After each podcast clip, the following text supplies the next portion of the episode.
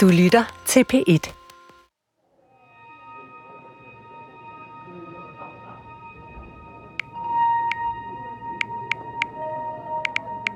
Jeg vil bare gerne spørge, om I har fundet ud af noget. Det er oktober 2016. Et halvt år efter, at Amias forældre er blevet dømt til halvandet års fængsel i Kolding Byret. Amia har fundet et tomt klaslokale, hvor hun kan være alene. Hun er ked af det og vred. Hun er ved at skrive en sms til sin sagsbehandler for Fredericia Kommune. Jeg fortryder så meget, at jeg tog mere hen til OUH for at blive tjekket. Jeg synes, de har ødelagt for meget, og jeg er nærmest altid ked af at tænke på, at mine forældre skal i fængsel igen for noget, der ikke passer. Sagsbehandleren var sammen med Amira hele den dag, hvor hun blev afhørt og undersøgt på Odense Universitets Hospital. For fanden nej, jeg er ikke omskåret, og det er min søster heller ikke. Vi lever og er født i Danmark, så hvorfor fanden skulle vi gå med til sådan noget der? Jeg håber, du kan forstå min vrede. Vi tog endda til vores privathospital igen for at få bevis til retten, og vi fik endda billeder taget dernede. De siger stadig, at vi er omskåret. Synes bare alt det her, som er løgn, burde stoppe nu og ikke køres for langt ud. Når Danmark er sådan her, vil jeg sgu ikke kaldes for dansker. Det er sagt i vrede, det her. Hvor man så her sidder sådan magtesløs og bare råber om hjælp til at finde et, i hvert fald bare en eller anden person, der gerne vil undersøge mig og vise det stik modsatte af, hvad de siger, hvilket er, jeg ikke er omskåret. Det har jeg sagt trillioner gange nu. Hvad den dengang 16-årige Amira ikke er klar over, er, at hun seks år senere vil være blevet undersøgt af yderligere tre gynekologer, der alle mener, at Amira og Jasmin ikke er blevet omskåret. Og at den ledende overlæge for Danmarks største gynækologiske afdeling har sagt ja til at tage med Amira på politistationen i Horsens, for at gennemse det oprindelige hovedbevis i sagen. Videoen af den retsmedicinske undersøgelse.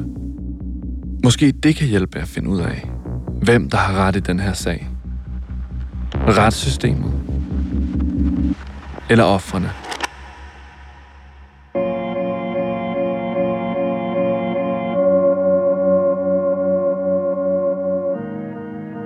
Velkommen til syvende og indtil videre sidste episode af Det Levende Bevis. En podcast fra PET Dokumentar. Mit navn er Frederik Hugo Lødgaard Thiem.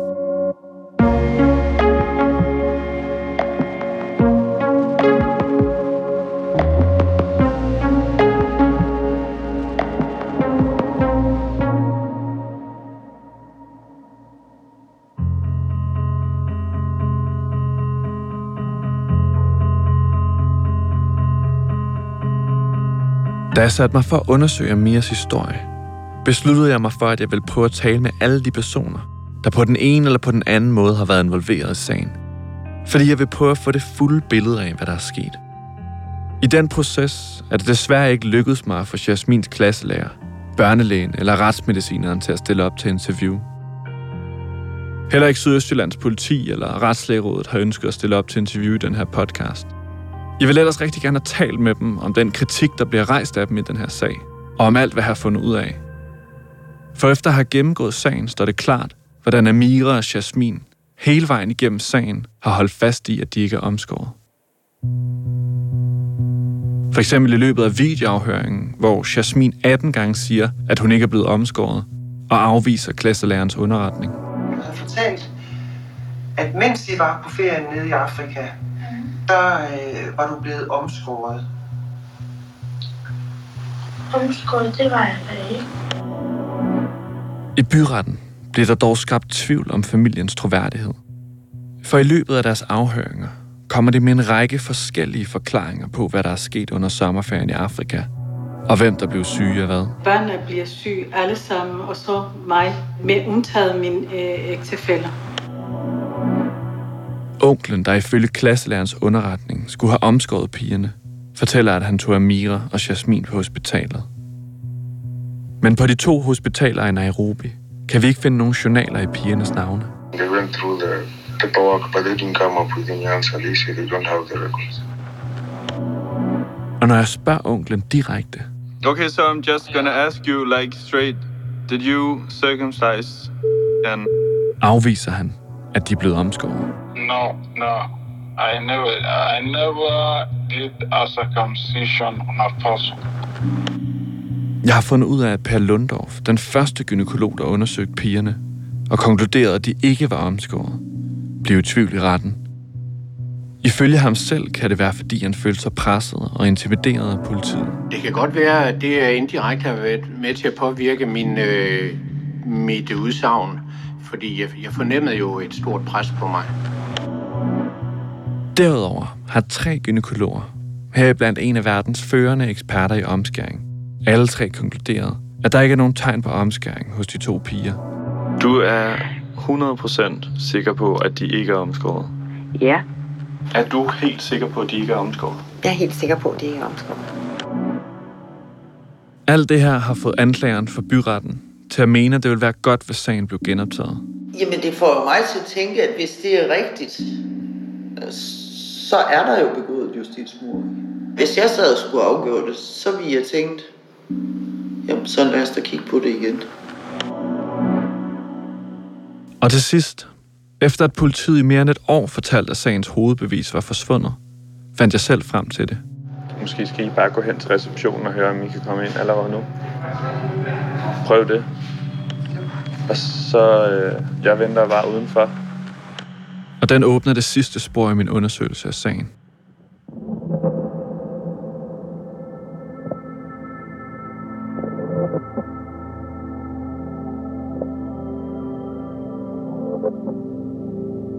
I Horsens er ledende overlæge Charlotte Vilken og Amir gået ind på politigården og bliver ført op i det lokale, hvor jeg flere gange har siddet og læst sagens mange dokumenter igennem.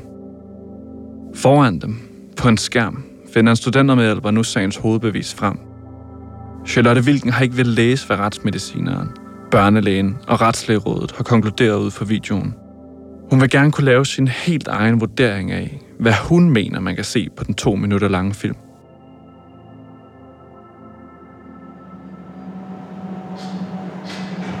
Da jeg har siddet på trappen uden for hovedindgangen og ventet, går døren op. Charlotte Wilken og Amira kommer gående mod mig. Hun kommer. Hej. Hvordan gik det? Det gik fint. Vi så filmen på gangen. Øh, Den er ganske kort, jo. Hvad kan man se der? Øh, At der ikke er nogen tegn på, at der er, er skåret noget væk. Og ikke nogen tegn på arvæv. Ikke nogen tegn på, at der overhovedet er, er gjort noget. Charlotte Vilken kan på videoen ikke se nogen tegn på, at Amira er omskåret. Vi går ind i et stille lokale i en nærliggende bygning. Her viser jeg nu Charlotte Vilken de tidligere konklusioner, der er lavet på baggrund af videoen. Hvad retslægerådet, retsmedicineren og børnelægen mener, at man kan se. Imens vi taler, venter Amira udenfor. Jeg vil have, at Charlotte Vilken kan fortælle mig, hvad hun har set på videoen, og hendes kommentar til den, uden at Amira er til stede i lokalet. Du kan se her har du øh, den retsmedicinske undersøgelse på øh, lillesøsteren, og her har vi storsøsteren. Og så herhenne har vi Retslægerådets første øh, udtalelse, øh, og her har vi anden udtalelse. Har du egentlig lyst til at læse det op? Det kan jeg godt. Undersøgte var en normal udviklet kvinde af somalisk afstamning. Ved fotokolposkopisk undersøgelse sås klitoris og de øverste få millimeter af de små kønslæber operativt fjernet. Der var ingen sammenvoksninger eller sammensyninger i området. Fraværet af arvæv og tegn på komplikationer efter indgrebet kan meget vel indikere, at indgrebet er foregået på et sygehus eller af en professionel. I forhold til det, du lige har set derinde, og det, du så læser nu, hvad tænker du? Den her undersøgelse er foretaget fire måneder efter det angiveligt skulle være foregået, og det vil være helt usandsynligt, at man ikke vil kunne se, at der har været skåret i området. Øhm, ligeledes så gør man ved en gynækologisk undersøgelse også det, at man også mærker, og hvis man øh, hvis der har været fjernet og skåret i kønsdelene, så vil man kunne mærke med sine fingre, at der er, vil være dannet arvæv. Og det er der overhovedet ingen tegn på på nogen af dem. Så øh, med, det der, med det, man finder, kan man sige, at der er ingen tegn på, at der er foretaget en, en omskæring. I den oprindelige konklusion skriver børnelægen, at der ikke er nogen tegn på arvæv hos nogle af pigerne. Og skriver så derefter, at det må skyldes, at indgrebet er udført professionelt. Der blev skrevet direkte her, at der ikke er en klitoris. Kunne du se klitoris på den video? Ja, det kunne jeg. Ja, ja som, som en, der ikke er medicinsk uddannet, så, så forstår jeg ikke, hvordan det kan ske. Nej, det er også svært at forstå. Men der er en klitoris, og der er en forhud øh, op over klitoris, som der er, når der er helt normale forhold, og der ikke er, er foretaget nogen operation. Skal vi øh, prøve lige at læse, hvad Retslægerådet havde at sige? De har jo så fået lige præcis det, du har læst nu, og så har de fået den video deroppe. Og så er de så kommet frem til den konklusion. Retslægerådet anmodes om en udtalelse om, hvorvidt F1 og F2 har været udsat for kvindelig omskæring. Forholdene er forenlige med, at der er foretaget en bortskæring af de øverste dele af de små skamnæber, samt den yderste del af klitoris. Ifølge WHO's Classification of Female Genital Mutilation drejer det sig om en type 2B. Men det, du lige har set deroppe, kan du så forstå, at de retslægerådet kommer frem til den her konklusion? Nej, det kan jeg ikke forstå. Og jeg synes også, det er meget vanskeligt at øh, acceptere, at læger, der ikke har været vant til at, at se omskårende kvinder, og ikke har erfaring i, hvordan forholdene er, kan, kan lave sådan nogle konklusioner her. Hvis man ikke er vant til at se en masse vulværer, og også har set en masse omskårende vulværer, så tror jeg, det kan være svært at sige, hvad der skal være og hvad der ikke skal være. Jeg ved ikke, som jeg fornemmer rigtigt, men du sådan virker sådan, også måske bare sådan på sådan fagligt sådan provokeret af, at man laver en vurdering, når man ikke har den viden. Det synes jeg da også er problematisk.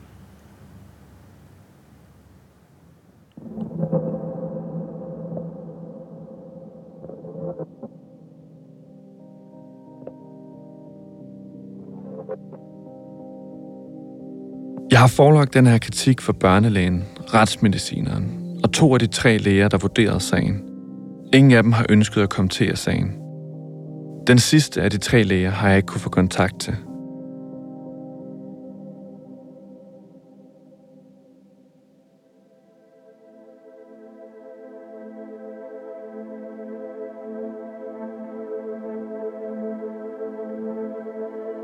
Efter jeg har talt alene med Charlotte Wilken, kommer Mira ind i rummet. Det er også første gang, at hun har set videoen. Jeg var jo nervøs for, ja, hvad kan man sige, gå ind og se videoen. Men tænker lidt, okay, hvad er det, de har set siden? De tror, at jeg, altså siden de kan konkludere, at jeg er omskåret ud for de her videoer. Og når man så ser det selv, så kan man jo tænke, eller så tænker jeg i hvert fald, altså, hvordan har de kunne konkludere ud af i en video, der har så godt kvalitet, og viser alt, som det skal vise, at de så mener stadigvæk, at jeg, ja, er blevet omskåret. Så snart vi tændte den, så kunne jeg så se, at ja, det er jo mig, og det er jo egentlig i godt kvalitet. Jeg ved jo, det er mig, fordi at jeg har jo set mig selv. Jeg ved hvordan jeg ser ud for nogen, så ja, jeg ved det er mig i hvert fald. Det er det 100 procent. Vi bliver egentlig ikke på en måde taget søst, og det, på den måde føler jeg mig så egentlig, hvad kan man sige, svigtet, fordi at jeg føler, at man lytter ikke til mig. Altså, det er jo ikke mig, der dømte, det er jo mine forældre, der er som sagt dømt, og det er jo to uskyldige forældre, der er dømt i noget, som de slet ikke har gjort. Øhm, og for noget, som der ikke engang er sket. Hvad håber du, der kan komme ud af i dag? Jeg håber da, altså jeg håber selvfølgelig, at vi en dag kan få genoptaget sagen, og så få retfærdigheden tilbage.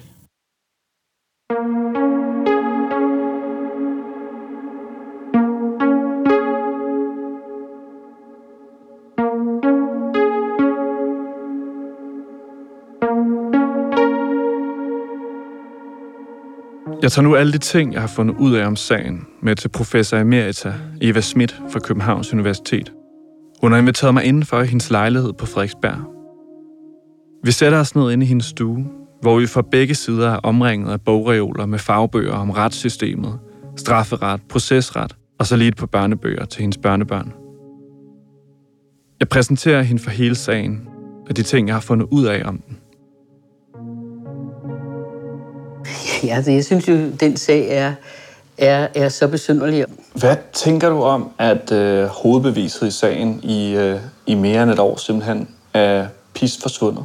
Ja, det er jo altså også, det er jo, det er jo sløseri fra, fra politiets side. Det, det, det undrer mig meget, fordi det, øh, dels kan det jo passe på det i alle sager selvfølgelig, men det her er jo også en rimelig alvorlig sag, så jeg, straffesag. Jeg, jeg synes, det er mærkeligt.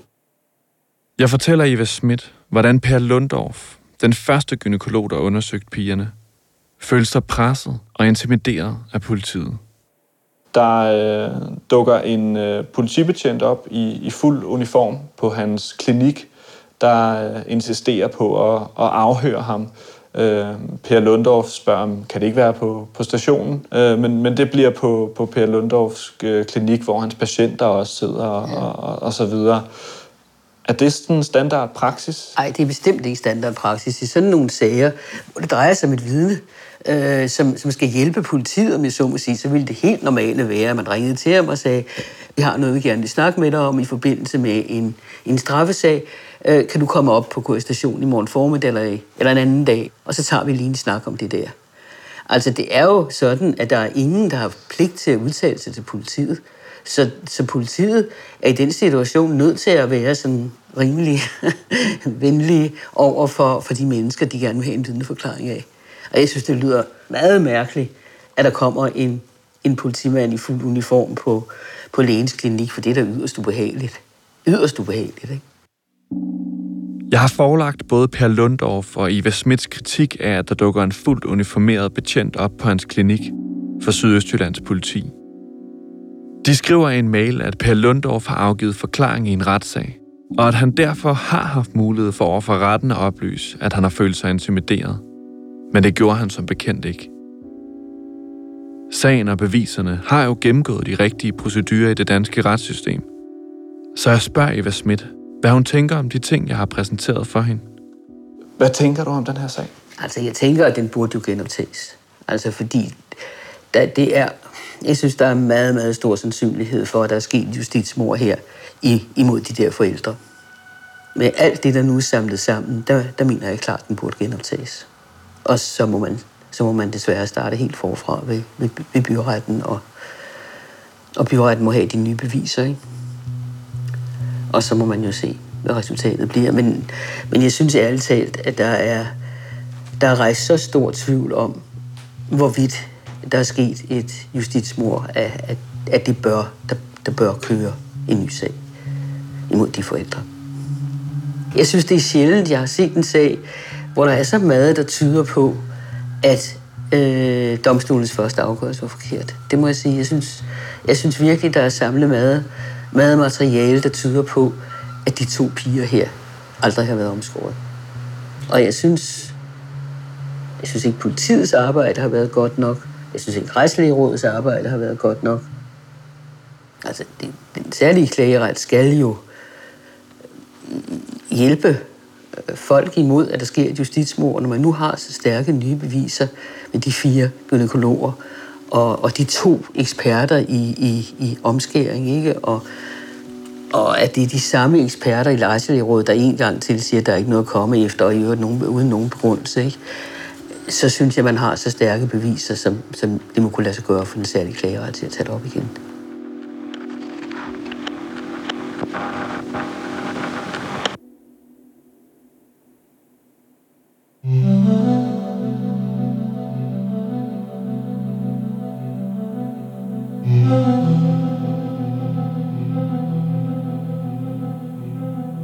Eva Schmidt, der i tre årtier har været professor med speciale i procesret og strafferet, siger altså, at hun sjældent har set en sag, hvor så meget tyder på, at domstolens afgørelse er forkert.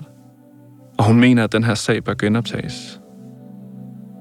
Det kan den kun blive, hvis den igen bliver indbragt for den særlige klageret. Og hvis den særlige klageret mener, at der er relevante nye beviser i sagen. Da jeg taler med Amira i dag, fortæller hun mig, at familien har fået en ny advokat. Med Charlotte Wilkens undersøgelse og hendes vurdering af, hvad man kan se på videoen af den oprindelige undersøgelse, vil familien igen forsøge at få den særlige klageret til at genoptage sagen.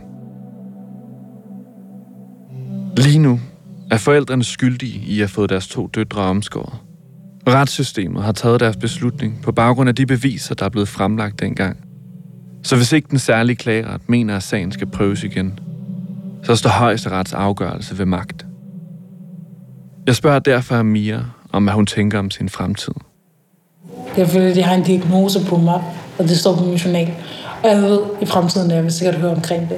Hvis jeg nogensinde skal lægge mig på en igen og blive til for et eller andet, så står der også, at du er omskåret og så videre. Det, det er, det, ja, det er mentalt drivende.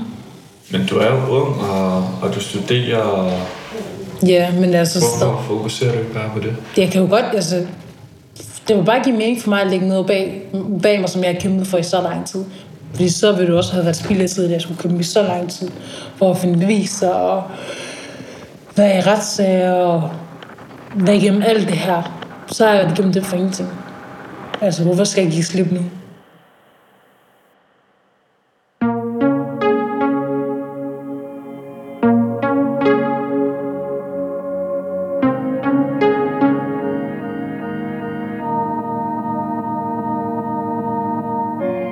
Jeg har forelagt Amirs kritik for en række myndigheder. Sydøstjyllands politi skriver i en mail, at hovedparten af de indsigelser, udtalelser, vidneudsagn, ekspertudtalelser med videre, som du henviser til på et eller andet tidspunkt, har været en del af bevisførselen. Og at de relevante indvendinger har været prøvet flere gange ved den dømmende magt. Derfor giver det dem ikke anledning til at sætte spørgsmålstegn ved den retlige behandling af sagen. De påpeger dog, at hvis de får rettet i sagen, finder at der nu er nye oplysninger, der vil kunne begrunde en genoptagelse af sagen, så kan de endnu en gang anmode den særlige klageret, hvilket familien nu vil gøre. Til kritikken af, at det er de samme eksperter, der en gang til vurderer sagen i Retslægerådet, skriver formanden Søren Jacobsen. Der er således ikke tale om, at Retslægerådet ved genforlæggelse af en sag prøver sin egen vurdering eller på ny tager stilling til allerede besvaret spørgsmål. Med mindre der er nye lægelige oplysninger i sagen, og spørgsmålene skal besvares ud fra det nye lægelige materiale i sagen. På denne baggrund er Retslægerådets sagkyndige i sagens natur ikke inhabile ved genforlæggelser af konkrete sager. Retsmedicinsk Institut i Odense skriver, at de ikke ønsker at medvirke ud fra den betragtning af, at sådanne sager bør behandles i retssystemet og ikke i medierne. Du har lyttet til syvende og sidste episode af Det Levende Bevis. Hvis du mangler noget at lytte til nu, så vil jeg anbefale dig at høre Bitcoin-bedraget. Det er en podcastserie om jagten på den berygtede bitcoin-sælger Philip Graham og et netværk, der mistænkes for milliardsvindel. Mit navn er Frederik Hugo Ledegaard Tim, og jeg har lavet den her serie med hjælp fra vores to dygtige praktikanter Ida Kjær og Johanne Iben Johansen. Signe Mandsdatter har lavet lyddesign og klippet serien med hjælp fra Frederik Bækgaard Lydvis og Malte Vinter Bode, der også har lavet musik.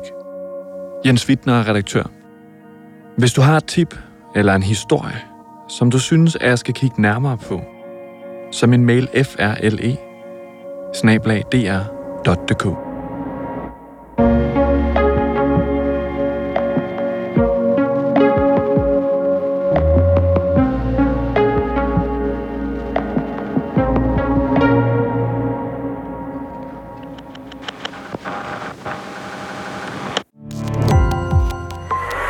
opdagelse i alle DR's podcast og radioprogrammer. I appen DR Lyd.